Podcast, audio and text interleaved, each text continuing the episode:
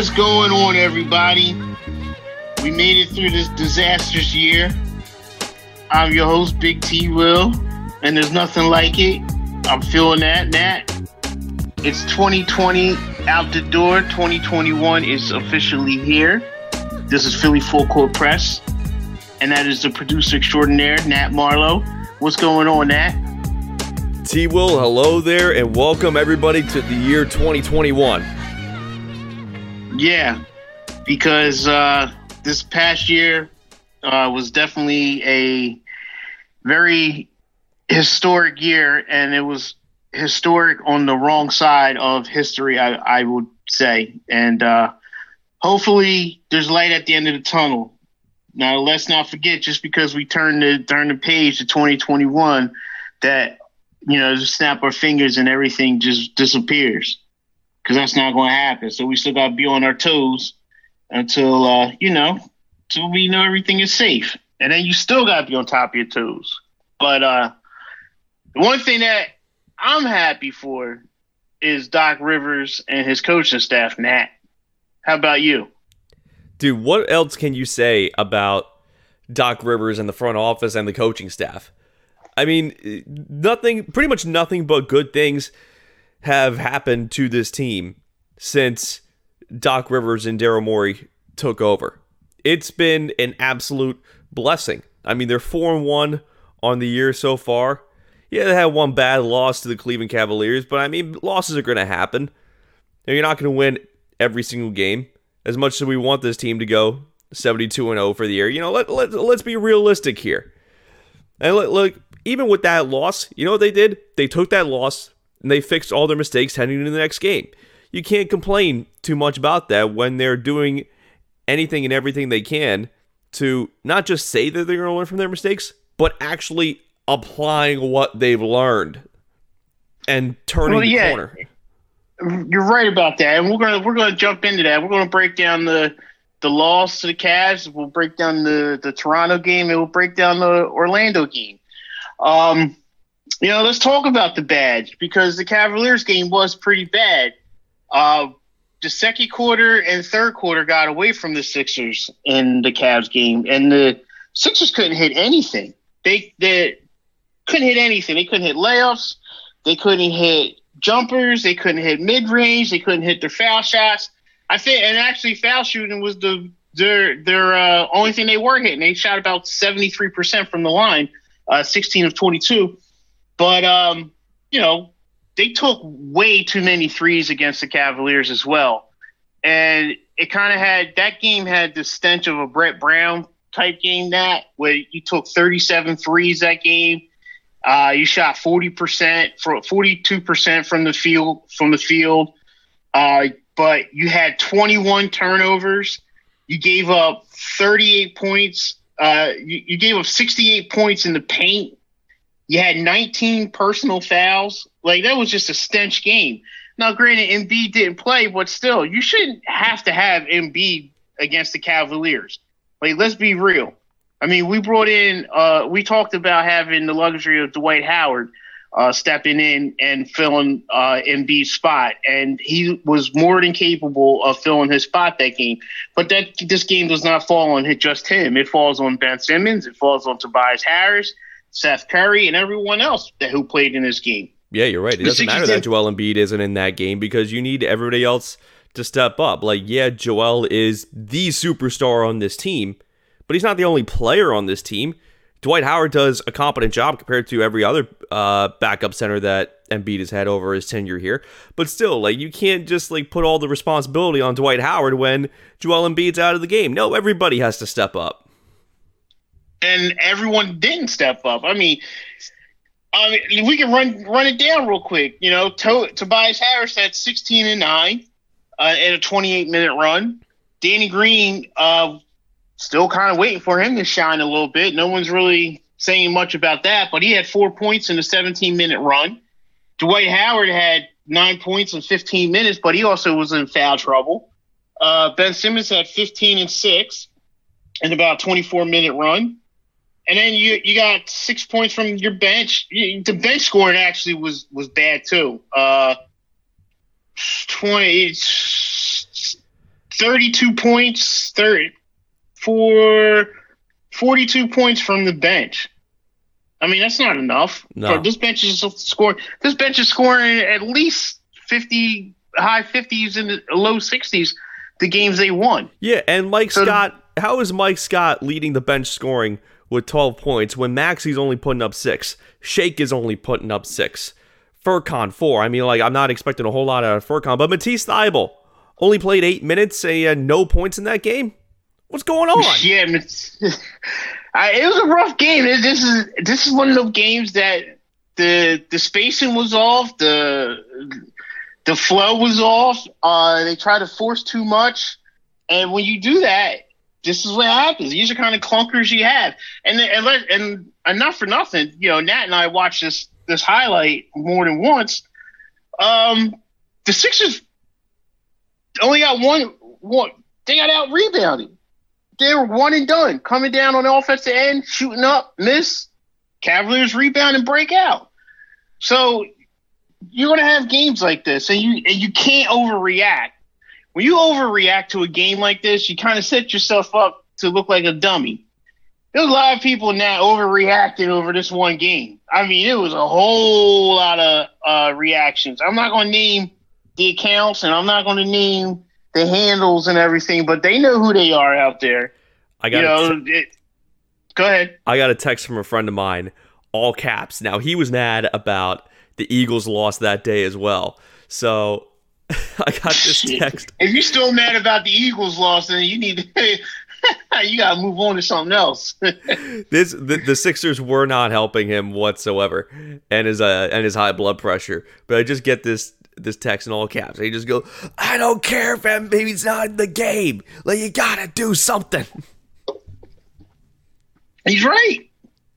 He's right, though. I mean, but it was, it is overreaction. I, I had a couple text messages as well. Uh, your, your boy's not playing. He's starting this already. This load management, back this, and I'm like, yo, I mean, like, come on, like, even with Embiid out, you still should dominate that game. But you're not going to dominate the game if you're giving up 68 points in the paint with 21 turnovers. 19 personal fouls. Uh, you got out rebounded 45 to 39. You got out assisted. You got out blocked. And they had the Cavs had 13 steals. You know, you're going to get beat. They shot 81% from the free throw line, and they shot 53% from the field. They couldn't miss. They couldn't miss. Uh, they had they they played they played a tougher game and were ready to play. And they had live legs. And the Sixers did not, did not look interested at all in this game. So, hey Nat, we got a clip from uh, Doc Rivers. We cut up. Play that clip real quick. And the last question, it, it just seems like consistency. I know we talked about that beforehand, but you know, you look at your shooters, they're like they've been hot and cold these three games. That's okay. You know, they just got to keep shooting. I don't think we have great rhythm yet, so I'm I'm really not that concerned about that. It's three games and we've won two of them. I'll take the wins. We didn't play well tonight. I'll take that loss. See, there you go. Our guy Keith Pompey asked Doc the, the, the great follow up question right there, and Doc said it. There was space. There wasn't any spacing. There's no. It was no rhythm, and it was inconsistent. So you're going to have games like this. So if Doc wasn't, yeah, if he noticed it and he didn't panic, Nat, why is everyone panicking? Well, I think everyone's panicking because you know I said this in the last episode.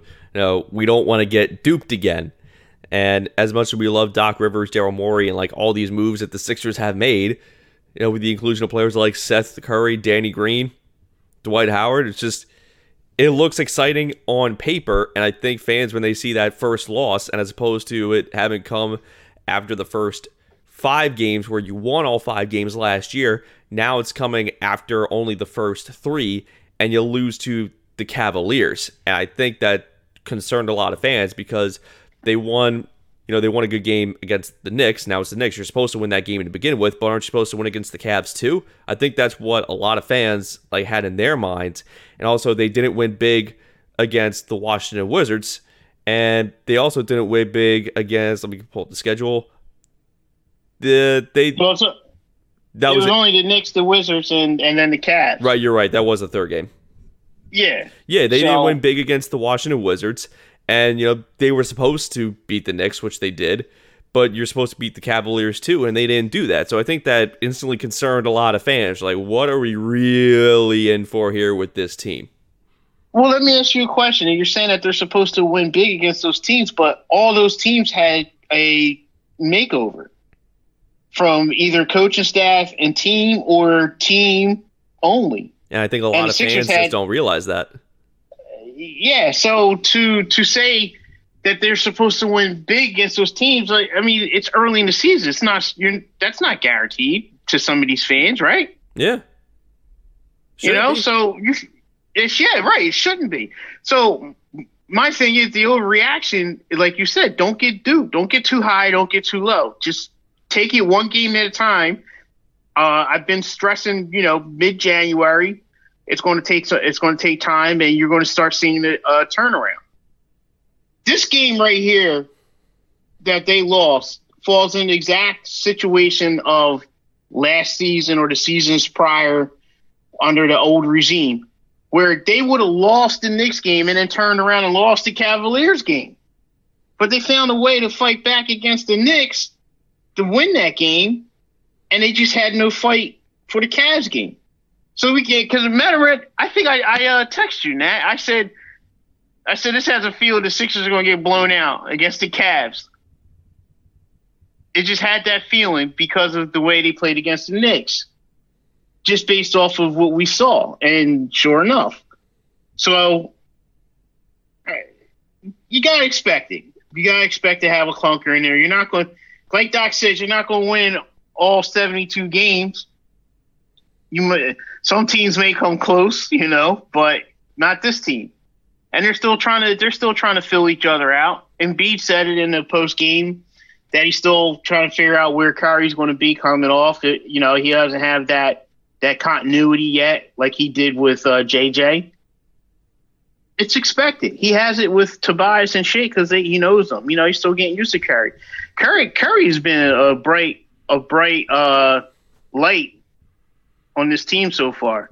I remember talking about in uh, August and September before uh, they made the trade when I said they had to upgrade the two position and bring in Curry and make that trade with Josh Richardson when Nat and I were uh, just fishing around. And let me tell you something. Defense is there. He's got that herky jerk going to the to the rim. He can finish either side of the rim. He's not just a uh, lights out three point shooter. He can dip in for two. He can drive for the layup. Um, he listen. I, I've been happy with him. That I don't know about you, but I've been happy with Curry. I really had too. I mean, I made that. I wanted them to make that trade back in when we were doing episodes over the summer, and I didn't think they would actually do it. You know, this was just something that I wanted them to do, and here they go and actually do it, and it, it, it's everything I wanted to see. You know, he's hitting threes that uh, other players are setting up him to make, and that's what I love about you know, the Sixers team now is that we finally have three point guys, or at least guys that know how to quarterback the offense. And it's just Yeah. uh, amazing to see It's one way or the refreshing, It's a right? great system. It is. Yes, you're right. It's super refreshing. I, it's one of those things you love to see, and I don't have to say to myself watching these games, "Oh, they're going for a three. Why are you going for three? You're going to miss it." Like because you, I mean, you would have Al Horford, Josh Richardson out there, and like some games like Joel Embiid, like when like those guys were together, it's like, why are you going for the three? Like Al Horford would shatter the backboard. You know, Josh Richardson, you know, like maybe like probably wouldn't even hit the net. It would just go out of bounds. You would get all these different. Yeah, it was like it, it- dude. You might as well like put the Benny Hill music in there for a compilation of Sixers missed threes last season. And now, like the beginning of the season, I kind of had that apprehension. I'm like, why are you doing this? Why are you going for the Right. three? And they're going in. And I'm like, oh, oh, this is nice. This is refreshing. You, you love to see it. Rhythm, rhythm after rhythm. They were coming down hitting threes in uh, a couple games. Hey man, real quick though, you said Furkan Korkmaz, uh, he's he's injured. He's going to be uh, out for a few weeks, and um, you know, there's going to be minutes. So Mike Scott, Tyrese Maxey, Matisse Thybulle are going to have to step up and take some of those minutes. Um, it's going to be tough, man. As much as you know, Korkmaz gets uh, crapped on, he's done his job coming off the second unit.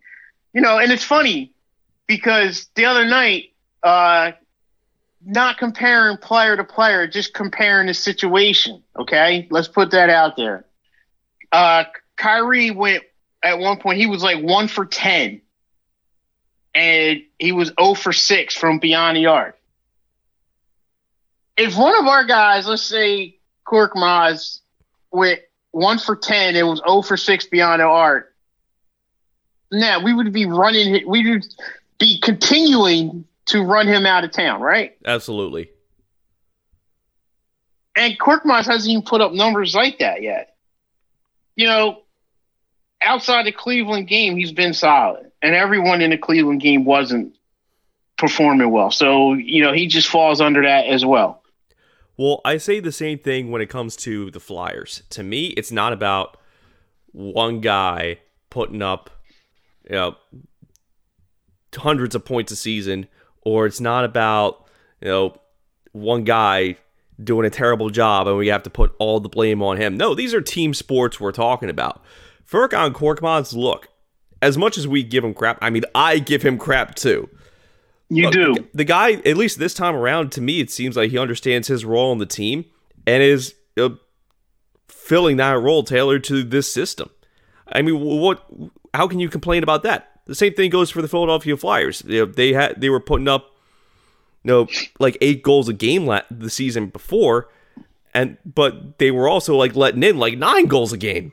So you weren't going to win games that way. Then they switched up to a more defensive tailored system, which actually somehow improved their scoring as well. And it was a system that thrived under a new coaching system with players that could uh, mold into that mold into that system. And I think you're saying the same I think you're seeing the same thing with the Philadelphia 76ers right now, where even though you're having guys like Mike Scott and Furkan Korkmaz out there, they're not the superstars on this team, obviously, but they know their roles on this team.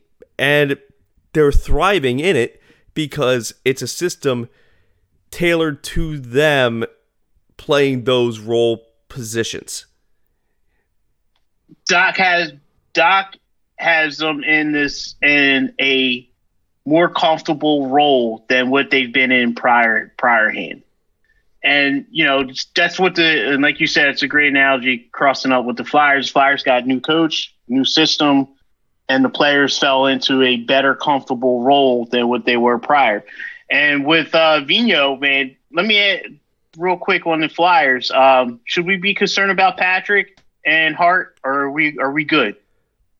Uh, less concerned than last season. Because Carter Hart, pretty much the only thing he has to improve on is his road save percentage. And if you take care of that, then you're, you're they're going to win a lot more games on the road. And then Nolan Patrick, there are still some concerns, but less concerns this season as opposed to last season. Okay, okay. So we'll keep it we'll keep a close eye on that with uh with the uh, puck dropping soon. How many more days, Nat? Oh, not not long. We have less than two weeks until Flyers Penguins. There you go. Ooh, talk about opening the season up, huh? I think that's the second game too. First two games we'll have Flyers Penguins. Wow, wow. Well, Flyboys are starting up. Sixers are in. Coming up on Philly Full Court Press, what's Doc Rivers thought on the uh, Toronto game? Uh, we got that and so much more. Stay with us, fan. Grab your drink. Happy New Year. We'll be back after this quick commercial break.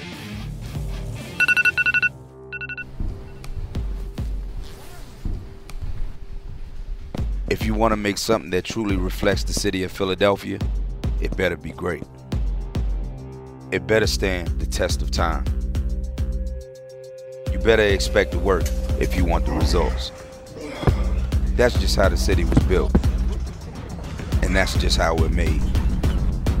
You see, here, greatness requires a push and a pull. A challenge, a goal. A chase, a pursuit. But when you get there, by day or night, you'll turn the curve into as great a city as you'll find anywhere.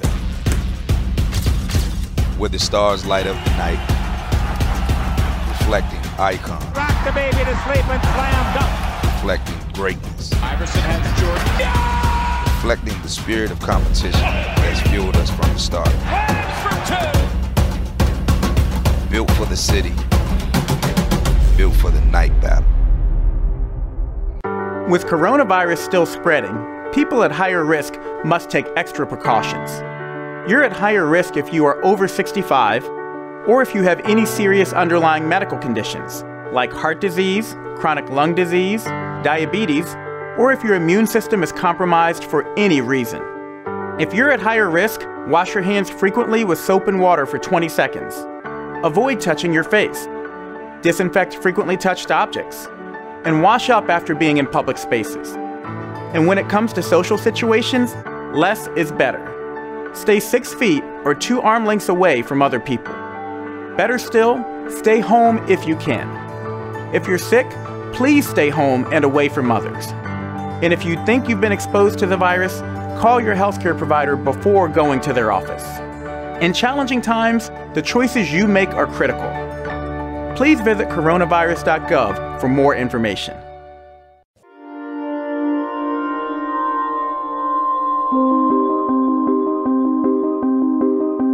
What's up, everybody? This is Carmelo Anthony. Hope everyone is staying healthy during this time. You know, we should all be looking out for one another and staying calm and staying safe. I'm just trying to stay positive as much as possible. Continue to spend this great time with your loved ones. I think it gives us a lot of perspective. Call some of your friends or your family and let them know how much you, you love them and how much you care about them. Practice compassion. We have to be kind and really practice a sense of community. We're going to get through this thing one way or another and the appreciation level for everything will be at an all-time high. We all miss fans and our teammates and basketball. This is only a virus that we can beat together. Um, hopefully, we'll be seeing you guys soon and back on the floor. Say, see ya.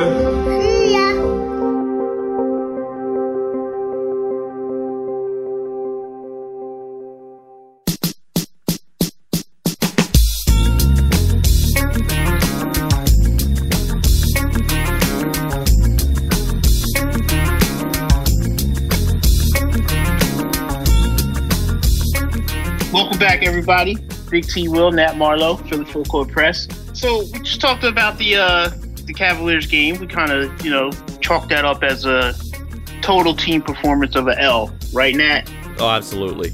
Everyone, everyone failed. So, so we we went into the next game. Uh, after that, we posted the schedule up this week, and it was the Toronto Raptors. The Toronto Raptors have been a thorn in the Sixers' side for since they've basically been in the league, they the Sixers have still yet to win a regular season game in Toronto. The last, I feel like it's been forever, but it has to be at least 17, 18 games, Nat, right? Yeah, Easily. it- I don't know what it is about them crossing the border and just not being able to win in this in the Air Canada Center. Actually, no, not that. reason- it's not. It's not even that anymore. Scotiabank Arena. That's what it is. Yeah, ah. yeah, they changed the name, but they've lost in both of them, so it don't matter. Yeah, don't matter what, what they name it. The Sixers are losing. you call it whatever you want. They can't win in Canada. They can't win in Canada. Someone said, "Oh, well, Brett Brown did win two games in, in Canada." Yeah, that was the playoffs. We're talking regular season. If only he won I'm that not- game seven in Toronto. Exactly. If he would have won Game Seven, I would have gave you that one. But they haven't won in Toronto. Okay. And this year they won't win in Toronto either because Toronto's playing in Florida. So I was well, well I was getting Tor- concerned. They well, they, they weren't going to win in Orlando either. yeah, exa- exactly, exactly.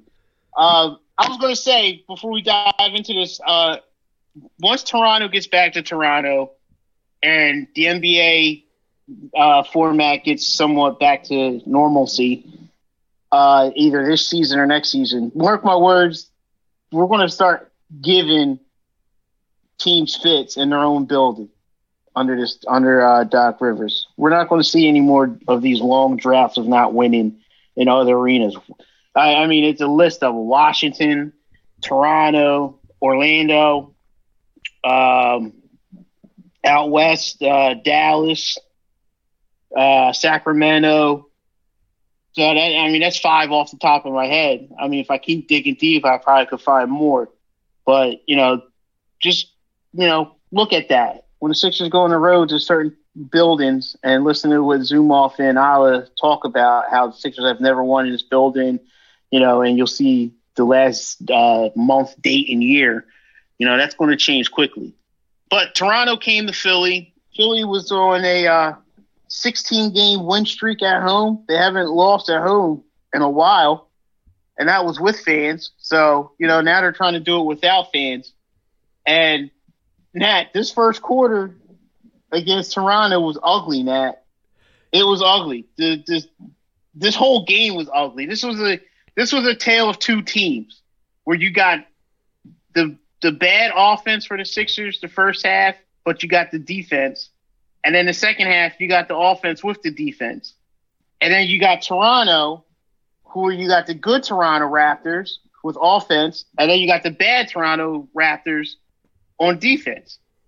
So this was a great. I thought this was one a great win here. I thought the Knicks game was a great win. This was a better win. That you're right, and it all comes down to them pushing through the adversity. Because I was doing I was doing the highlights for that game. What the first quarter, I think the score was 28 to 17. I'm like, okay, not the position you want to be in, but it's the first quarter. You can you can easily come back. Then the second quarter happens, and it's like, oh no, what are, what are we in for here? I said, okay, like they can fight through it. Runs happen all the time. They get on a good run in the third and fourth quarter. They win this game. Then Joel Embiid gets hurt. I'm like, oh no, this is it. That was where I lost hope. When Joel Embiid went to the locker room, I'm like, that's it. They lost this game. And then then he comes back to the bench. I'm like, okay, he's back on the bench. Then he gets back into the game. Well, he either he either makes a block or he makes a dunk. And I'm like, you gotta be kidding me. He's back, baby. The and Beast is well, it's back. Funny though. It, it's funny though because when he did get hurt, I had I, I said to uh I said I sent a text to a buddy of mine. I said, you know, Doc Rivers just told one of the coach's staff members to tell him to go back there and get his ass back on the court. You're not laying back there hurt. Then you know what? Didn't that kind of get? Didn't that provide a little bit of a spark to the team when he went to the locker room? We're like, guys, we're not losing again. Let's get this rolling. Yeah, well, when he went out, when he went out, the uh, the Sixers were playing a little better. They were playing better defense. So his uh, his return just kind of, like you said, sparked them to give him that extra oomph on that run. But you know what's funny? When the Sixers were making the comeback and uh, between the end of the third and into the fourth quarter, when they were just grinding away at Toronto and, and coming back, there was uh, one person I noticed that wasn't part of that that big chunk of the return of the Sixers uh, catching up to Toronto. That was Ben Simmons. Ben Simmons was on the bench for a while. He was on the bench for a while during that uh, comeback. They they ran with uh, Curry. They ran with Curry, Shake, Tobias, Danny, and and Joe. And the Sixers made made their way. They made their uh, their way back into the game. And when they got down like within single digits, I think that's when uh, Ben Simmons came back into the game, and then they they kept pushing. So that was interesting strategy to to ride the big man, who definitely carried the team, to ride the big man uh, back in that game to get the Sixers back in that game against uh, Toronto. You know what was also funny that that was that was uh, that stuck out to me in that game was the foul shooting. Sixers Sixers got back into this game at the foul line. Hundred percent. You know they grinded. Go ahead. Like once the amount of times that they got to the line of the amount of free throws that they were making, so this is this is good. Like because they just kept driving and driving and they kept getting fouled, and they again they didn't give up. They kept pushing through it, and because they kept pushing through, that gave them a lot of foul shooting opportunities to get them back into this game. telling you, man, you could you could you could uh, save a game by getting to the foul line, and that's what they did. They saved this game. They were 28 to 33 uh, from the foul, from the foul line. They shot 85 percent, and it just you it just slowed the game down. It just slowed Toronto down. Toronto started missing all those threes they were making early in the game. Uh, and the Ben Simmons defense was locked down in the fourth. Toronto shot 35% for the game, and the Sixers shot 38%. So it was a, it was an ugly game. It was an ugly game. Uh, Toronto shot 45 threes, Nat. That's a lot. Yeah. That's a lot. They were missing a lot too. Yeah, yeah, yeah. But the Sixers couldn't hit water if they fell off a boat. So the only the only saving grace was the foul line. It was the foul line, and they dug in on defense. You know, they they did what they did on the glass. They out rebounded Toronto. Uh, they had less turnovers in Toronto, only by one.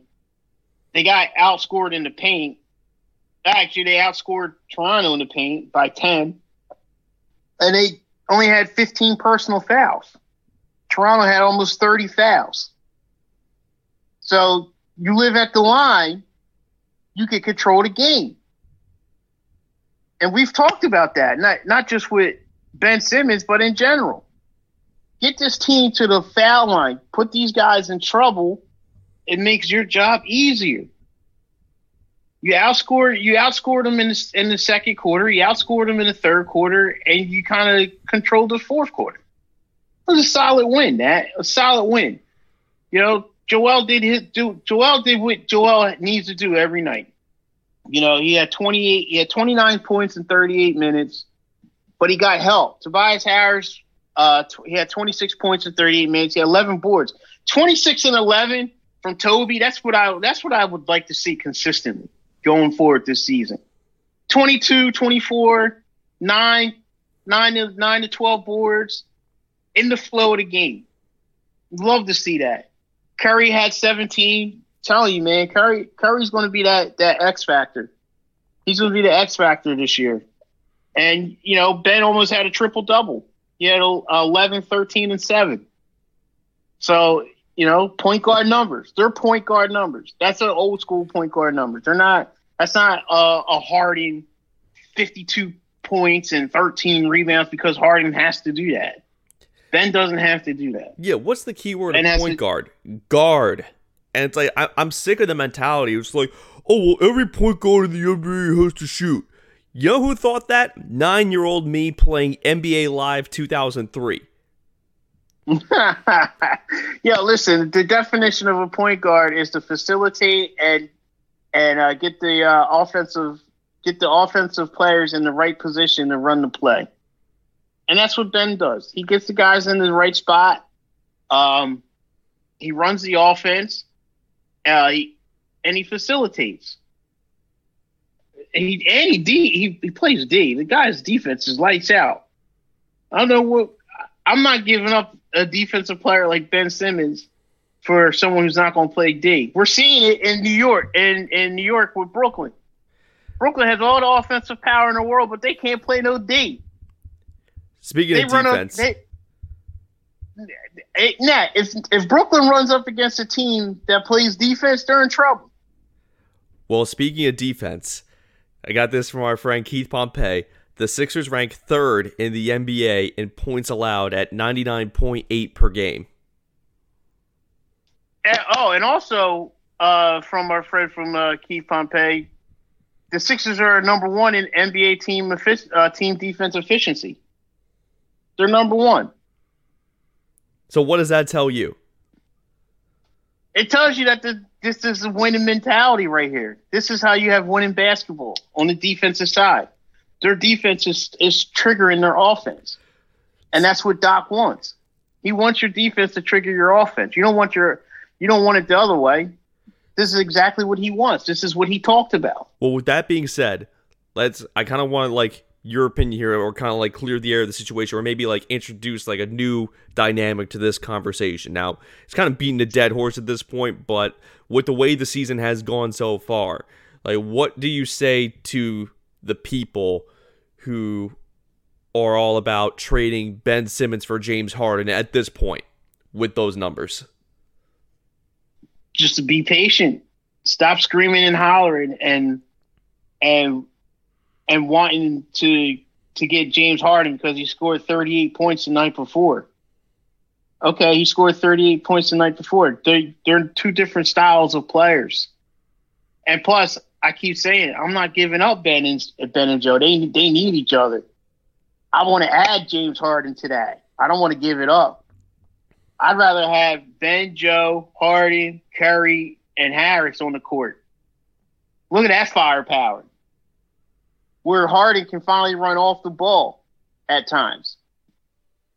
He doesn't have to be the main main uh, main ball handler. He doesn't have to be called the dribbler. But it just scares me because watching Harden's style of play that they created in Houston when they traded for him, can he can he change his style? Can he play defense? Can he give up the ball? As as much of an offensive talent he is, that you know, let's let's keep it real. Daryl Morey created that, and now you want to put him in a situation where you don't want so much of that. You just want a little uh, a little piece. And also, Mike D'Antoni played a huge factor in that as well. Right, absolutely with that with that seven second or less. And you mentioned and you mentioned Daryl Morey. So what what did you make of the Daryl Morey I need you James Harden tweets that he got fined for? I actually didn't see him. I only saw that he got fined for him, but I didn't see the tweets. But um, I from just reading the backstory about it, I thought it was pretty hilarious. To be honest with you. Also, I thought it was funny. I think I think Daryl Morey was having a little fun with it, and the NBA didn't like that. Also, you got to pat yourself on the back a little bit here. Why's that? Daryl Morey, you know, you know what I'm talking about. Oh yeah, yeah, yeah, yeah. We'll get to that later. But hey, um, play, uh that clip from uh, Doc Rivers and Embiid on the Raptors win. He was terrific. You know, uh, dominant you know, it's funny, Keith. Obviously, he had 29 points. I thought he made the three key plays down the stretch by passes. Got the ball out of the post, swung it, uh, got the ball out again, swung it to Seth for a three. I mean, that's how we have to play. Uh, Joel Embiid is a dominant basketball player, and the other teams are going to send people. And we work on it every day, everyone getting to the right spots. Uh, so Joel didn't have to think; he can just pass it, and he did that tonight. Domination. That Joel Embiid is a beast, and and Doc Rivers sees that, and he knows that Joel can step on the court and change change the outlook of the game. Oh, and he's T-Wil, right. T-Wil, Joel Embiid's out of shape. Oh, Doc Rivers is going to run him in shape. Doc Rivers is going to run him in shape. You know what Doc said? Joel's uh, changed that game by making passes out of the double team because the players and he didn't have to think about where to pass the ball. He just made the pass. You know why? Because the players were in position and they knew where they had to be on the court. When you take the the thought process out of a player like Joel Embiid and he could just react, i.e., like Tobias Harris just react. Oh man, it's a fresher breath air. Embiid made a nice pass to Green in the corner. He missed the first three, but they got the rebound, and Curry hit Green back with another pass, and he he made the second. So it, I mean, it's it's a fresh of breath air to see an actual system in place that the the team is grasping to and starting to play with. We haven't seen it. We haven't seen it. We saw a lot of the the dribble drive handoffs for three for the last couple years, but and we saw like uh, a, a, a half-hearted motion offense that our team didn't really buy into, but they're buying in on this one. That and Embiid's leading the way. He's having a a, a great start to the season. You know, the last three his three games up to this um, prior to Orlando. You know, he's 29 and 14, 27 and 10, 29 and 16. And you know, it's a great start for the big man. That, you know, that's that three and, out of four games. You're winning on the road too, because you they only had what nine wins on the road last year. Well, look, you beat the Knicks at MSG, and you beat the Magic in Orlando for the first time since like what 2014. It's great. yeah, really. So it's like yeah, you, you so- already have two road wins on the season, and it just goes to show, you know, like you have a good system in place look, you can win anywhere, especially when you have no fans in the stands. That's going to play a huge advantage to the Sixers, I believe.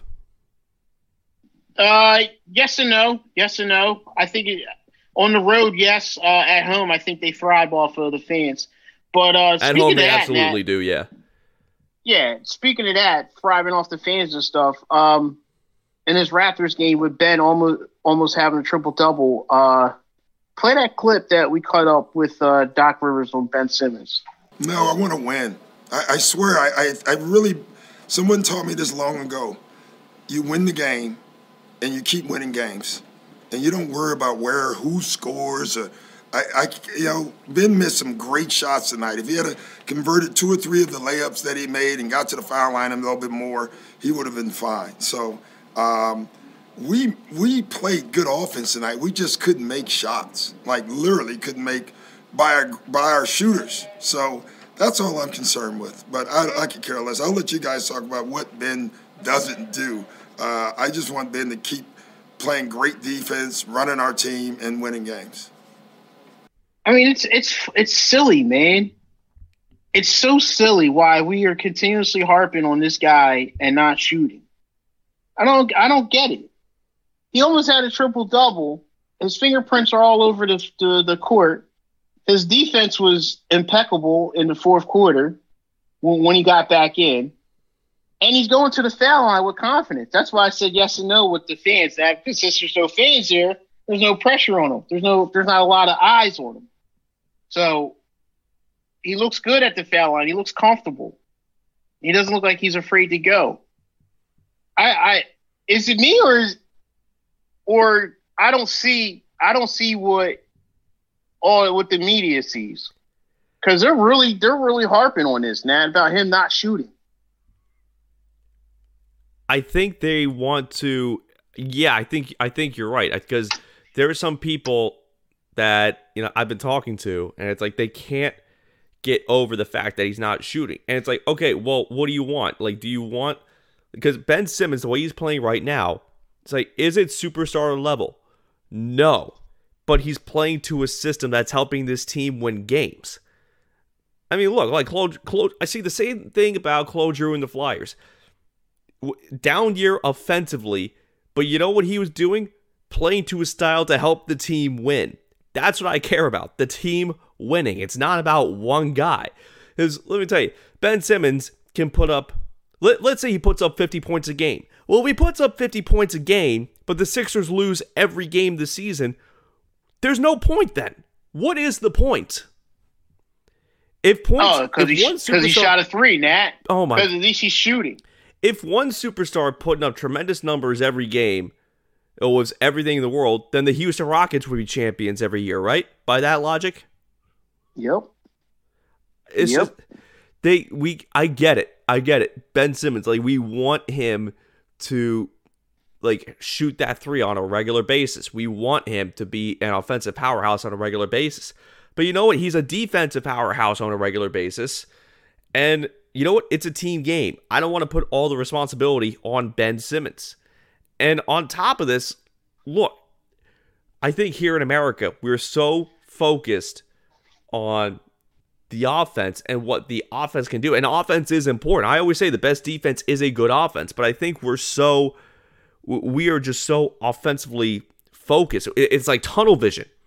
We can't get yeah, out of the fact yeah. that Ben Simmons is not putting up great offensive numbers every single night when he's doing the same defensively. And I think for Ben Simmons' game and to tailor his game to this system, you need a defensive workhorse like Ben Simmons. And I think you trade him for someone like James Harden, I think Harden is going to be a bit of fool's gold. Now, could I could I be wrong? And if they trade for Harden, then you know it'll tailor better to a system than Ben Simmons right now. Could perhaps, yeah. I'm just not fully convinced of that in the moment because I think with the great defensive stats they're putting up right now, I think a lot of it is in I think a lot of it is because of Ben Simmons. And if they're winning games and if they're still putting up great defensive numbers and putting up more points as a whole than they did last year as a result, I don't want to interrupt that flow right now. I, am on the side of with Doc Rivers. Uh, let the let the media and all these all these expert GMs out here that aren't getting paid. They're getting paid zero dollars and zero cents, and all these fan accounts and and all these other accounts that want to call themselves contributors to the Sixers, but yet want to keep bashing Ben for not shooting, but not realizing that Ben is doing exactly what you know his coach wants him to do: control the game, get the players in position, and and facilitate. You know, just leave Ben alone and let him play. The jumper's going to come. It's going to come. You know, I asked one. I asked a a, a guy who who's on the know, Nat. Is Ben Simmons seeing the the sports therapy? Remember, he was supposed to go see the sports psychiatrist about his shooting. Yeah. Like, what happened with that? You haven't heard anything about that. Maybe Danny Green and and Dwight Howard are the sports therapy that he needs. You know, because Danny Green made some comments saying, uh, you know, he's going to wait a little bit before he starts telling Ben to shoot during the game because he said Ben can shoot. He, he was uh, in an interview and said Ben can shoot, and you know he's seen him shoot, so he's he's going to wait to see how this plays out. But before he starts, you know, voicing his opinion on Ben and shooting, and I, I like it.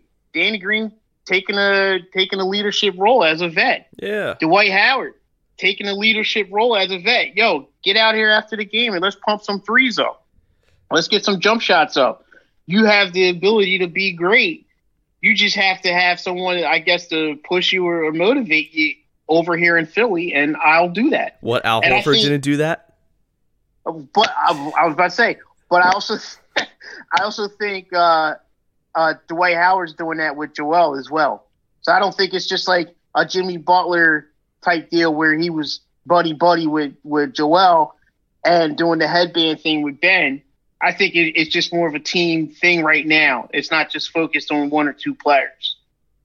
So we'll see, man. I just I, I agree with Doc. I don't like yeah, I want Ben to shoot. It's so frustrating. You know, take the shot, be more consistent with it, and you know, you'll open up the game more for the team. And it's selfish when he doesn't do it. I'll hold him accountable. I say it all the time. But I'm not trading him. I'm not trading him right now. I'm only five games in, and the Sixers are four one. They're tied for first in the East Eastern Conference, and they're they look better. They look they look good. They look better each game. Outside the Cleveland game, they look better each game. So they're finding their rhythm. So coming up, we'll talk about uh, the Orlando Magic game, which uh, we all had some fun with that game, man. That was a great game. We're gonna feel. We're gonna hear what uh, Steve Clifford thought of what Orlando's performance was and the Sixers' performance was. We got that and so much more. Philly Full Court Press. Hey, fam, stay with us. Grab your drinks. You know what we're sipping on. We'll be right back after these quick commercial breaks. Hey, Vito's. Hey, yo. Want cheesesteak? Hold up. Hey, Pop. Cheesesteak. Cheesesteak. Coming on. Coming on. What? Yeah, yeah, yeah. yeah. We got burgers. Hey, what's a burger? What does he want? A burger? We got the cheesesteak. Yeah, Hey, yeah, the awesome. cheesesteak. Yeah, yeah, yeah. They're both good. Forget about it. Drop the phone. What, what, what do you want? Cheesesteak or you want a burger? Hey, what's he want? Burger. Hey, Pop, he wants a cheesesteak and a burger on one bun. What does he want? We do that? We don't do that. We don't, we don't do that. We know that we're asking Americans to do a lot right now. So we're asking everyone to be selfless for others so that we can protect those who are most susceptible to this virus. A question I often get asked is why should young people care about the spread of coronavirus? Well, we know that people with underlying medical conditions over the age of 60 are at highest risk, but they've got to get it from somebody. Social distancing is really physical separation of people, It's what we refer to when we ask people to stay at least six feet apart. not going to bars, not going to restaurants, not going to theaters where there are a lot of people. It all just means physical separation so that you have a space between you and others who might actually be infected or infect you. We all have a role to play in preventing person to person spread of this disease, which can be deadly for vulnerable groups. For more information on how you can social distance, please go to coronavirus.gov. With coronavirus spreading, people at higher risk must take extra precautions. You are at higher risk if you're over 65 or if you have an underlying medical condition like heart disease, chronic lung disease, diabetes, or if your immune system is compromised for any reason. If you're at higher risk, stay six feet or two arm lengths away from others. Better yet, stay home if you can. The choices you make are critical. Please visit coronavirus.gov for more information. And he's averaging 13 and 7. That's kind of what he normally does. And I would think that that's what Aaron Gordon has become. As yes, for one more, but we're still buzzing about Ben Simmons. Steps right into that. Simmons, that's the first three he has taken this year, and he is now three for eight over the last couple of seasons. Welcome back, everybody. Philly Full Court Press, Big T Wil, Nat Marlowe. And uh, you heard the Sixer highlights a little bit on that Orlando game. Nat, that was fun. I mean, you couldn't ask for a better game. I mean, they put up how many points in that first quarter? It was like, where was Orlando? That, it was like there was a point. It was like to start off the third, Tobias Harris literally runs it in.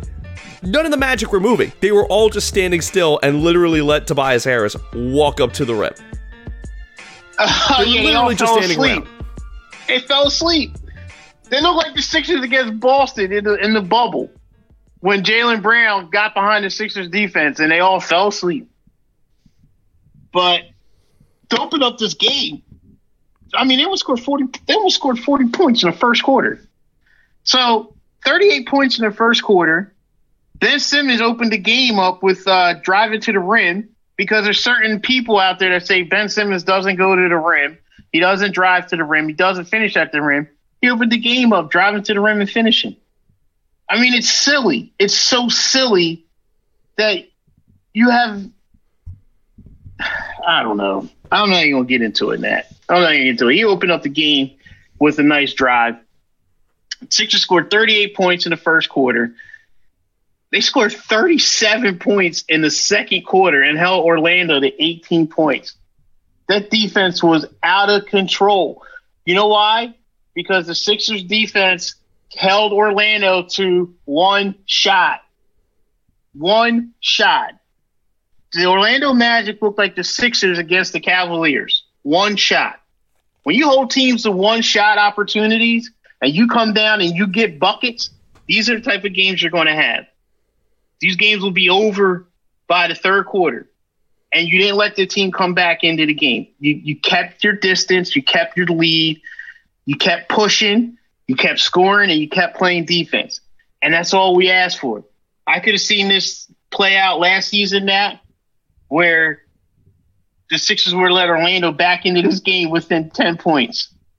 And I think that's where my blood pressure would have started boiling. Well, hey, the you, frustration would have set in. you were even able to incorporate some old school load management in there. Yeah.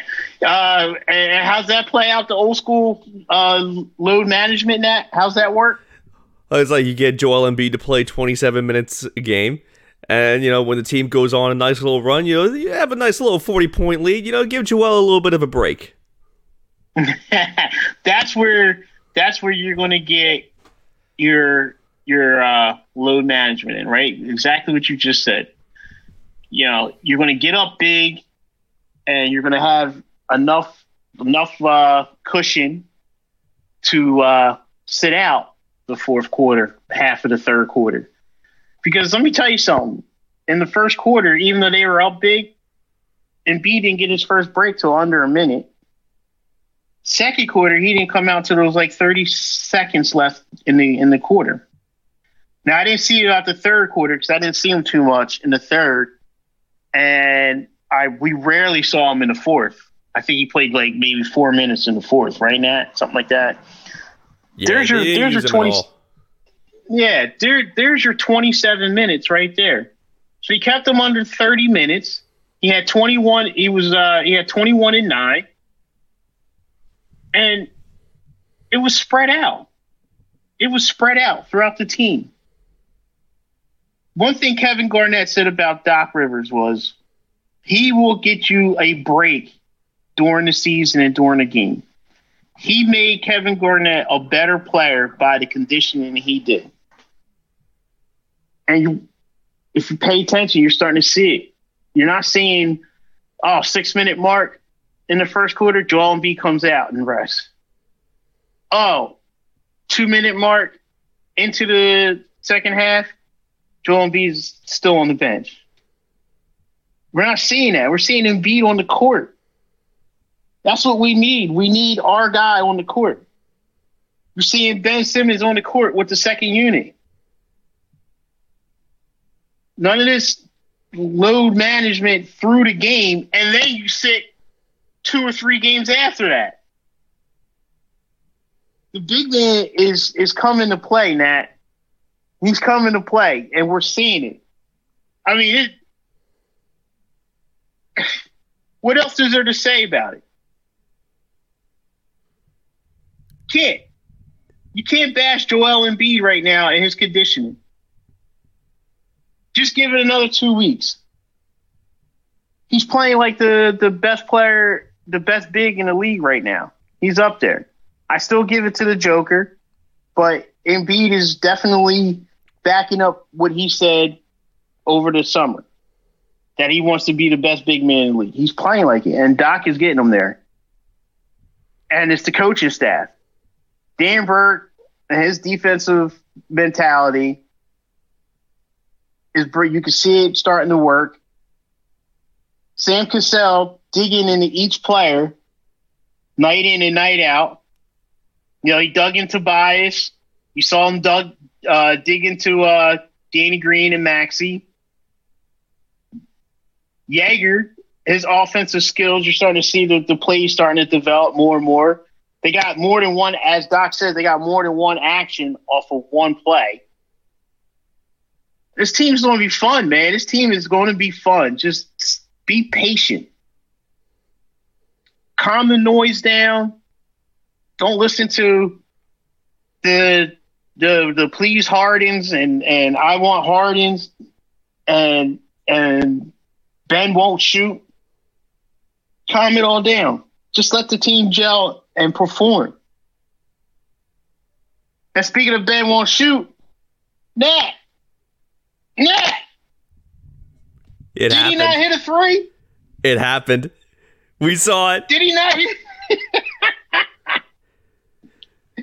so last game, uh, I forget the uh, Dan Gleason asked about Ben not shooting, and Doc said, "I'll let you guys worry about that."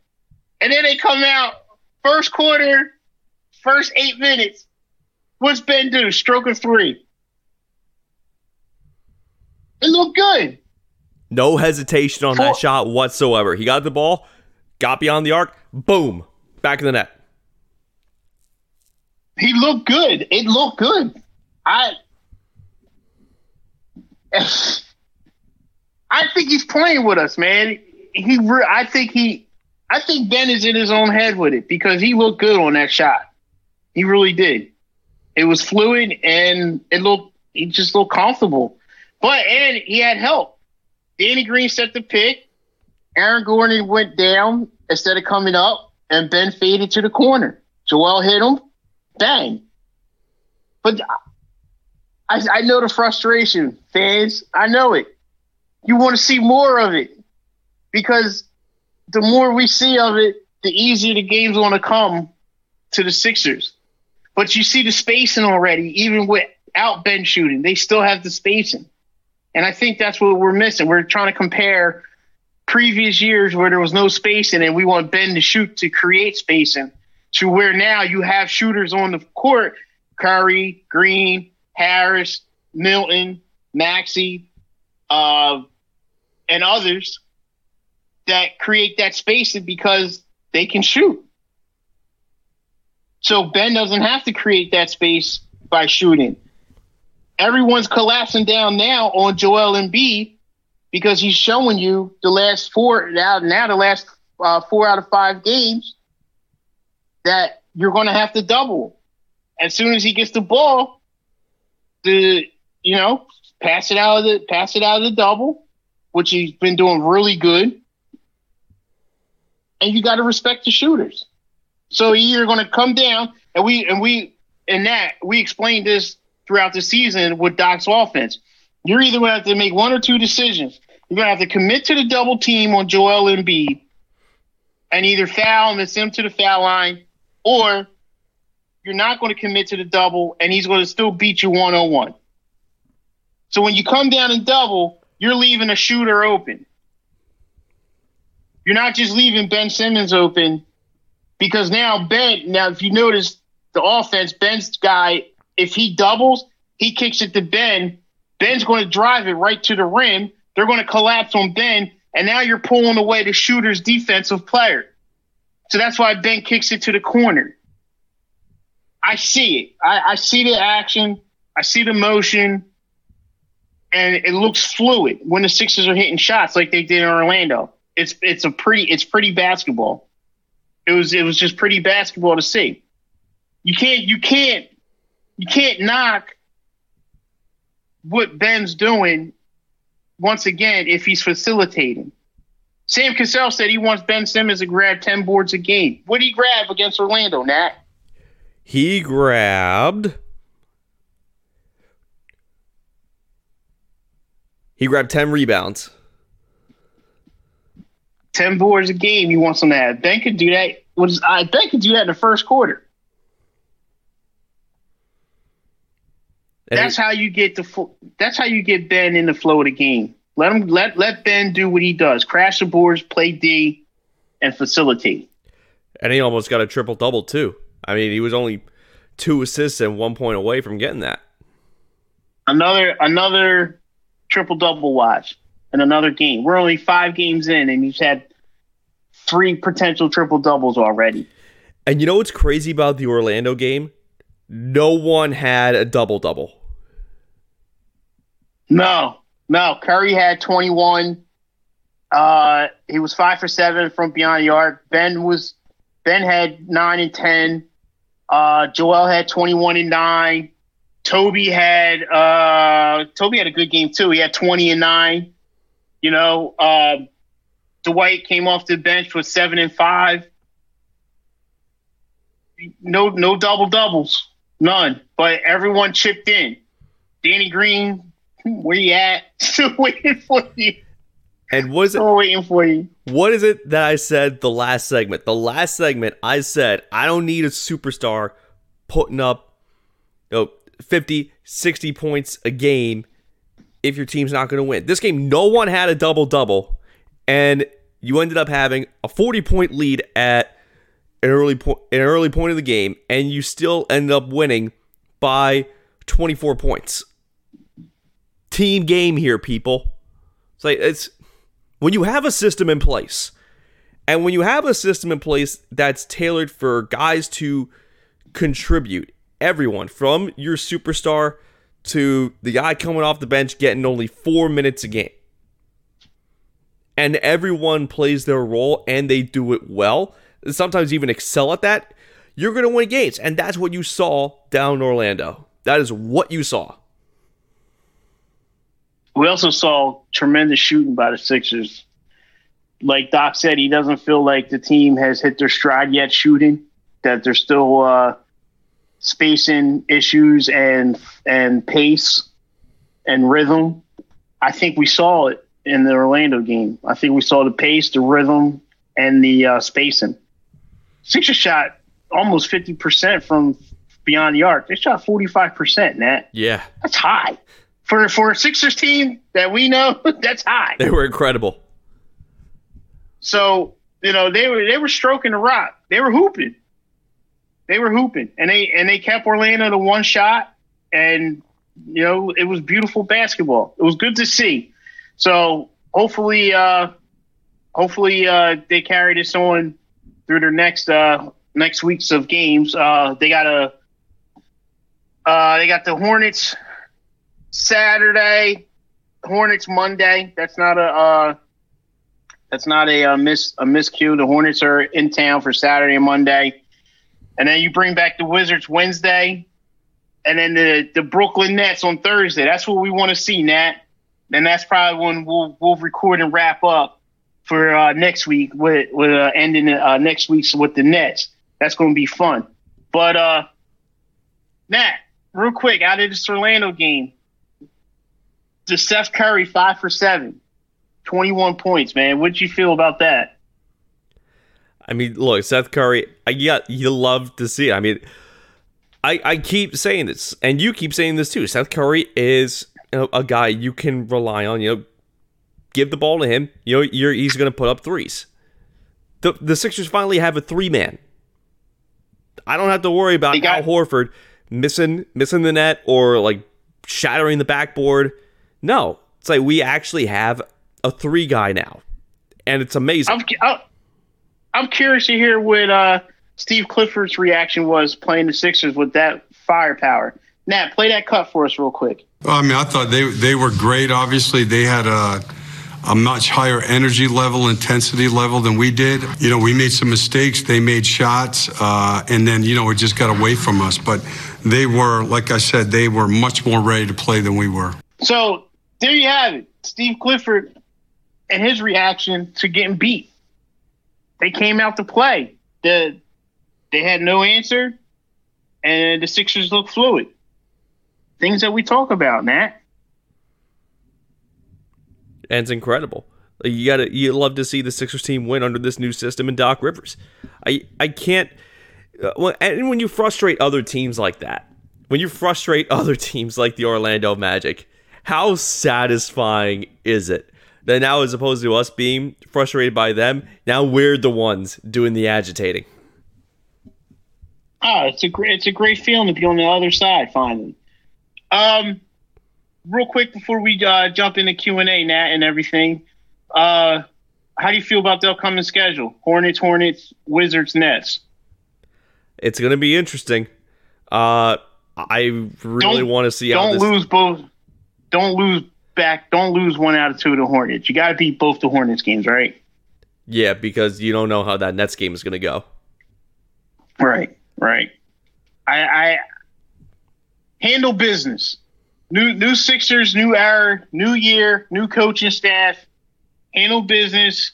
LaMelo Ball is is going to be a problem in the NBA. That kid is star potential. He's better than his brother. But Ben Simmons, lock him down, show him, you know, let him get baptized in the NBA. He's already had one game where he didn't score at all. You know, let's try to lock LaMelo down. And Sixers handle business. They can't stop Joel. Then we got Westbrook and the Wizards. We already uh, saw what they they could potentially do on the defensive end to the Sixers. Let's not have another frustration game like that. And then you got their your game up in Brooklyn. You don't have any fans. It's pretty much neutral site, just like the NBA has been all season. Go up to Brooklyn and, and let's get it on. Let's rock. Let's see what we got.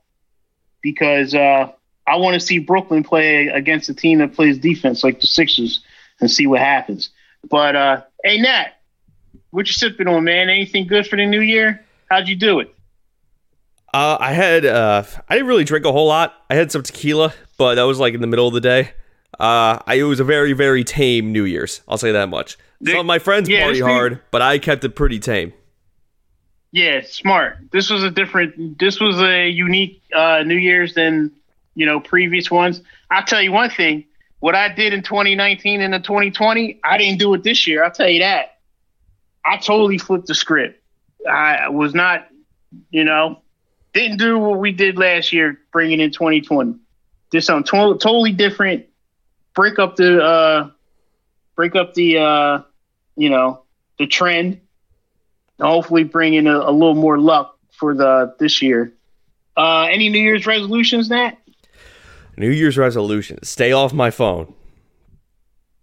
Okay. Like stay off, especially Twitter. Twitter is ugh, that's my biggest vice uh, when it comes to like being on my phone right now. And I said like I wasn't gonna like get uh, poisoned by it, and uh, I don't think you have. I don't think you have. I spend too much time on Twitter. That's where well, like you have to because of your job, though. So you you, you know you got a lot of a lot of updates and sports things that are happening. But and when it breaks that fast, you know, in your position, you got to be on top of that, right? Either way, like I spend way too much time on it. It'll be like I'll be home, and then next thing you know, two hours go by, and I'll just be on Twitter. I'm like, what the hell am I doing with my life? So that's my New Year's resolution: stay off of goddamn Twitter. Oh man. Hey, listen, man. Good luck to that. I'm not making a resolution because every time I make one, I I I um let's say I every time I make a resolution, I complete the resolution, and then something happens to where I have to go back and break the resolution.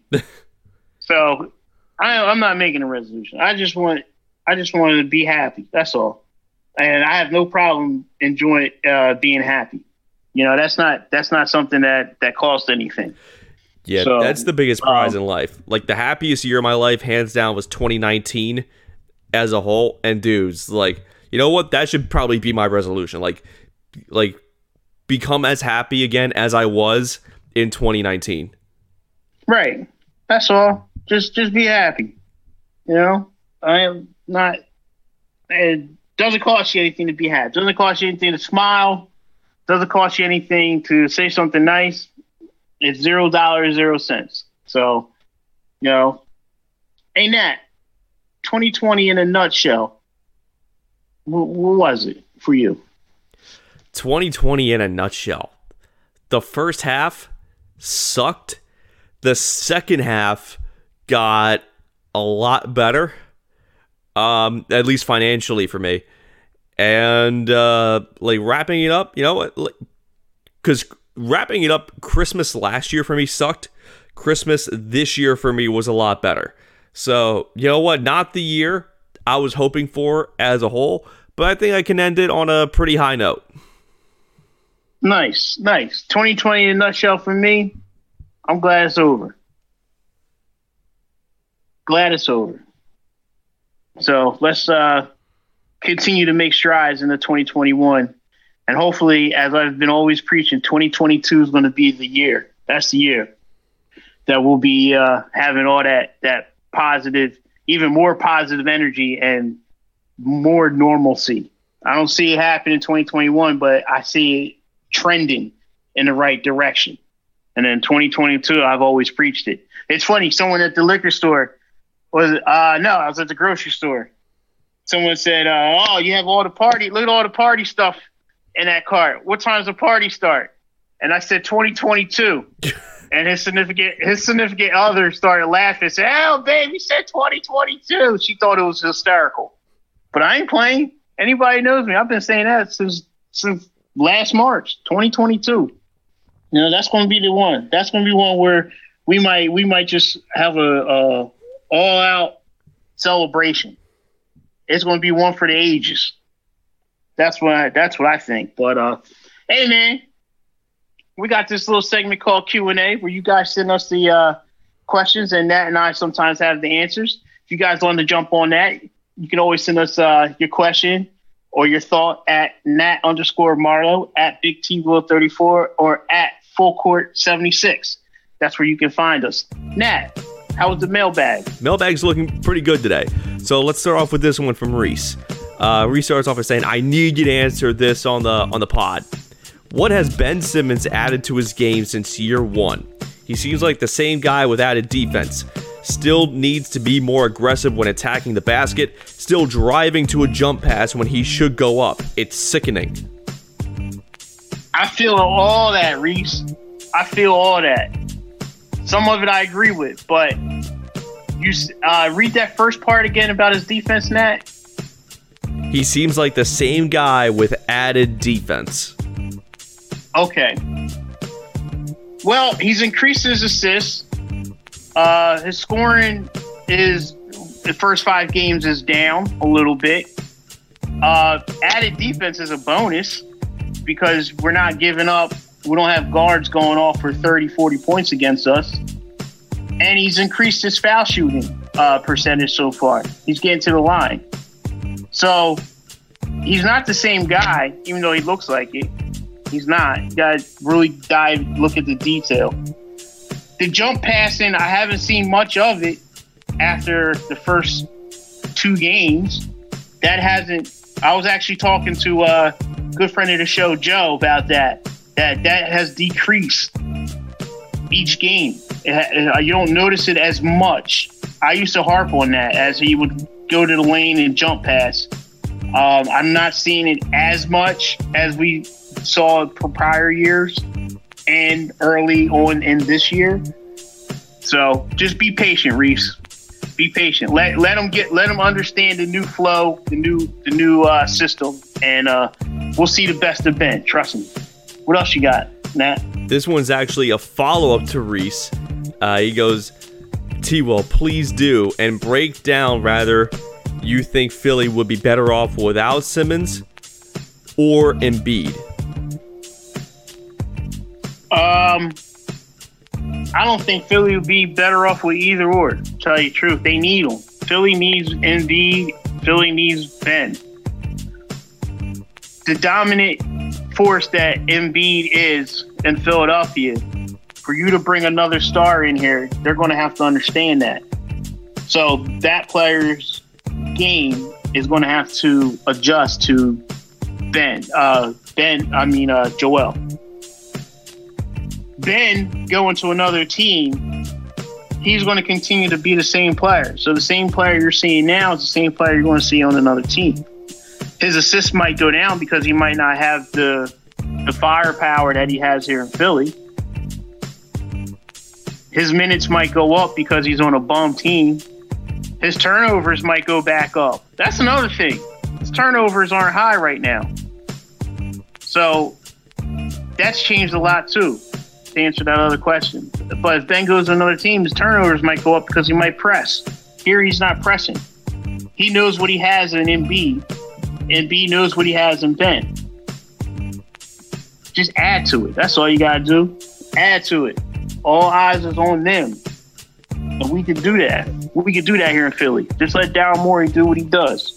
What else you got, Nat? All right, this one isn't really a question, but Anthony says, T Wil, pisses me off. Four games in or not, a simple threat of taking that shot would be would open up their offense immensely. Been wishing and hoping he would change, but wish wish in one hand and crap in the other. Well, my hand is going to be filled with crap soon. No, no. You just frustrated because you watched that Cleveland game.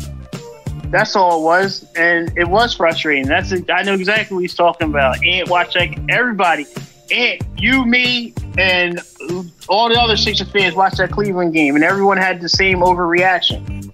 You know, just be patient. You're not looking for. We're looking for uh, Ben Simmons to take that shot when we had no spacing on the floor to create the spacing on the floor. We don't have to create space on the floor anymore. You got the shooters around Ben that already created the space. So, you know, 2017, 2018 with Belinelli, Ilyasova. It's the same style Ben Simmons right now.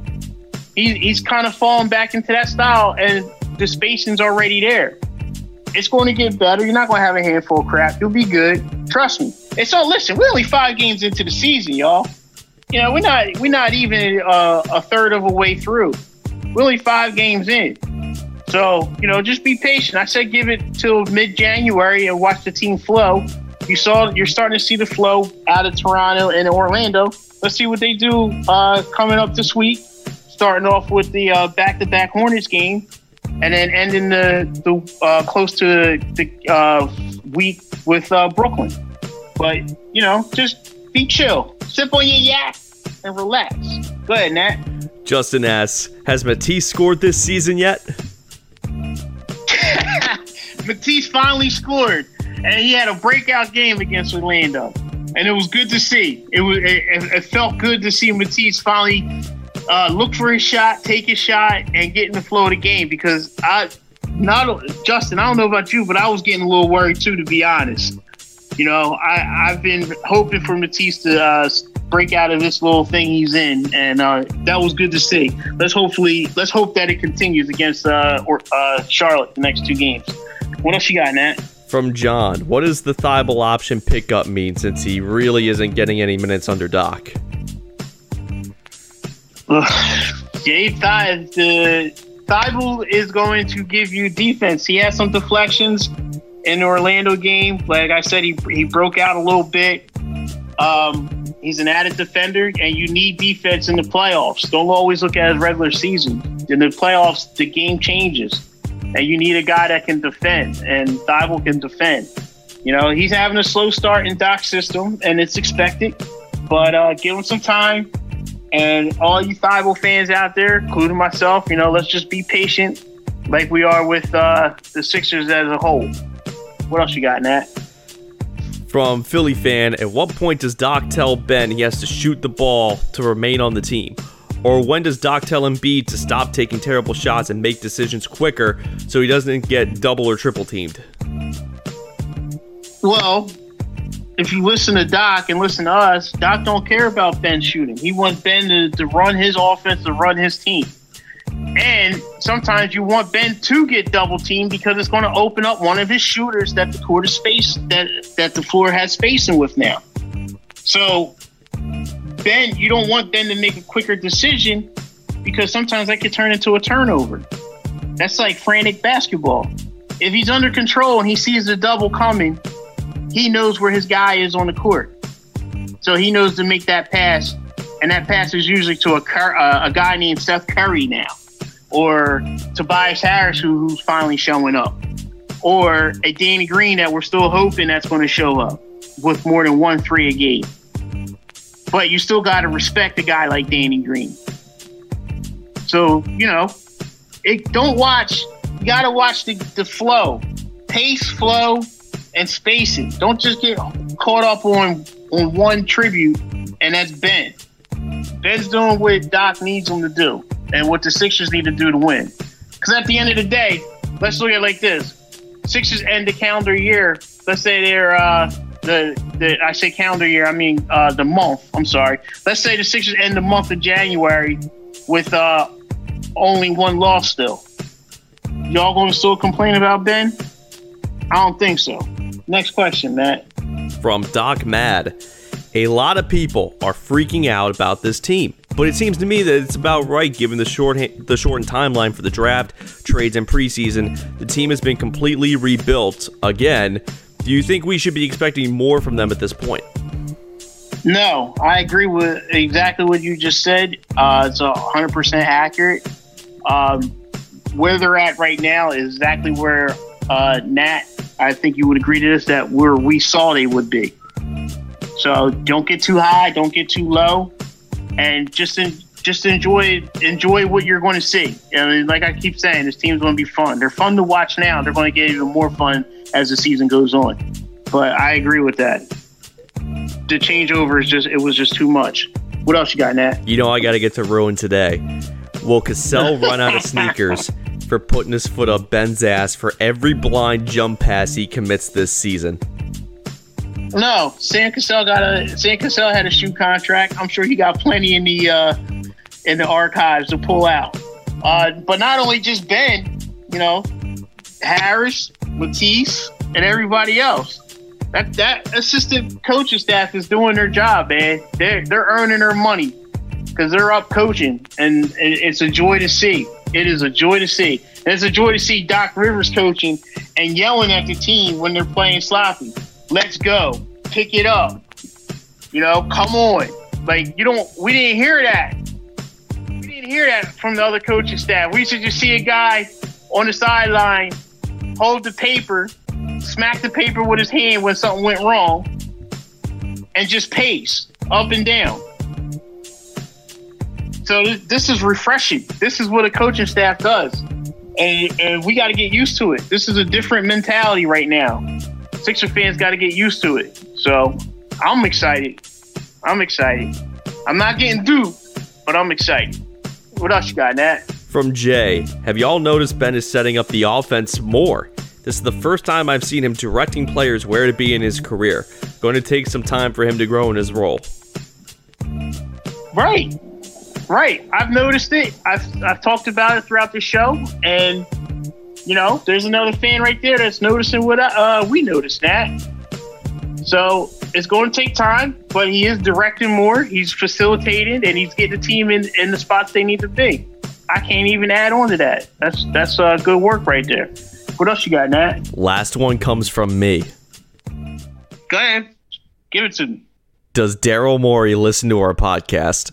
I don't know.